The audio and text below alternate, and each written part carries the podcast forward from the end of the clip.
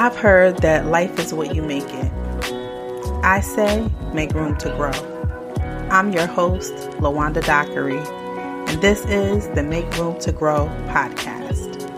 It all started with a dream about growing food, and who would ever imagine that growing food would lead to me learning about personal growth and development? Well, it did, and I want to bring you along for this beautiful ride. Thank you so much for joining me. Hello, Grow Nation. I hope this finds you well. And I wish I could say, I hope you're going to get your hands dirty in the garden this weekend, but it's starting to get a little bit chilly, guys. Now, I love the fall. This is my favorite season of the year. I would have been born in this season if I had waited long enough and I wasn't a preemie. But I love the fall. I love the leaves. I love the turning of the leaves. I love the smell, the crisp air. There's nothing like the fall, guys. But I digress. Back to the garden. There are plenty of things that I would have liked to have grown this season, mainly my greens, and I slacked off on them, y'all. But anyway, we're going to get into this episode. We have part two of Two Can Play That Game. I have Doc back, and I want to ask him some questions. Okay, Doc. So I know we are in the cleanup phase, I would say, in our gardens, respectively. You in the raised bed, me with the containers in the back porch. Where are you? I don't want to fully speak for you. Well, like you said, right now we're in the uh, our cleanup stage. I just pulled the uh, my infamous string beans and put those uh, in the compost. Also in cleanup, had to pull the uh, okra plant my local buddy, my local rodent that stays underneath the shed came out and he ate up the leaves that were on my uh, sweet potato uh, plant. Um, me and him have a special relationship. He's like the the barometer out there. He comes out, eats my sweet potato leaves, and when I when they all grow back, I can tell that they're still uh, in the growing process. Um, got some Swiss chard out there uh, that I got to check on. Uh, got the zucchini that you gave me to check on. My loofah.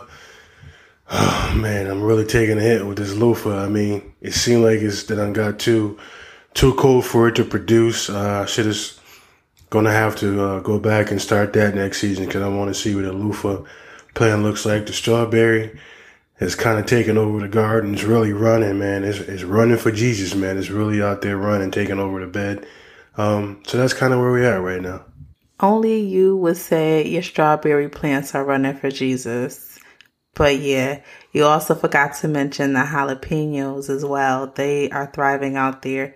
And you still have more cayennes. And I guess eventually we'll clean everything up and I'll help you do yours. You'll help me do mine. But tell me more about this arch nemesis you have out there, this little neighborhood local rodent that's living under the shed. What's up with that? What is it? You know, it's funny that you even asked me about that. I was just talking to my mother tonight, mentioning to her that this rodent doesn't come out unless I'm away from the house. He seems to know when I'm not here. You know, he, when he, when I'm not here, he'll come out, he'll look at you, kind of mock and play with you, but he knows in his heart, he, I don't know if it's my smell, my sense, whatever it may be, but he knows that I'm not home. And when he comes out, he has he has a specific diet. He only eats from my bed is the sweet potato leaves. Now I've been told that there's some type of nutrients in the sweet potato leaves or there's something in the leaves and he's got a keen sense cuz he that's the only thing this dude will eat out of my bed is the sweet potato leaves.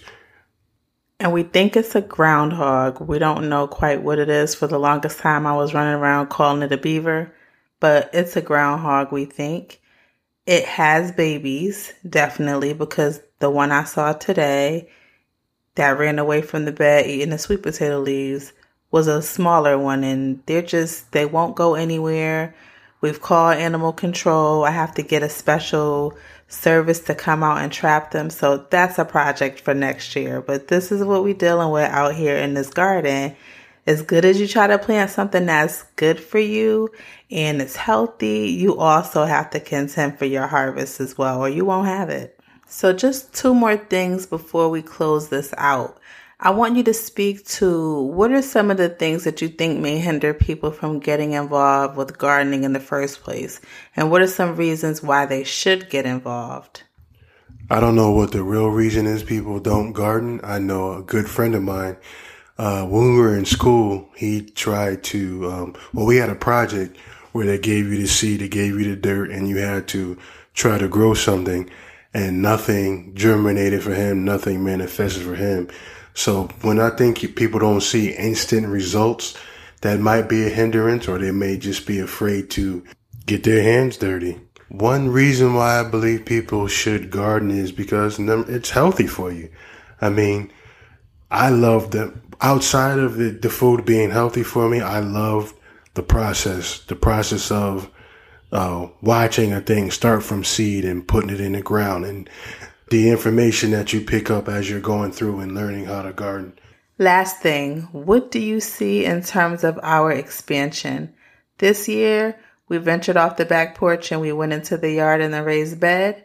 What do you see us growing into next year and beyond? I can see us adding another raised bed. I definitely want to add another raised bed back there. I'm going to do some removal. I know you don't like that word, but I'm going to do some removal to make some uh, more space out there. Also, I think uh, I want to do the community garden again. Uh, I think we got to pay more attention to uh, the details and what they offer, what they don't offer. But I do definitely want to do that. And also talking to one of the ladies at the church, she mentioned that we should start thinking more of uh, monetary wise with this stuff. Um, so I'm going to look to see what we can grow to monetize. So that's one thing. The raised bed, more uh, visible in the community garden, and figure out what we can uh, start to monetize with these uh, vegetables.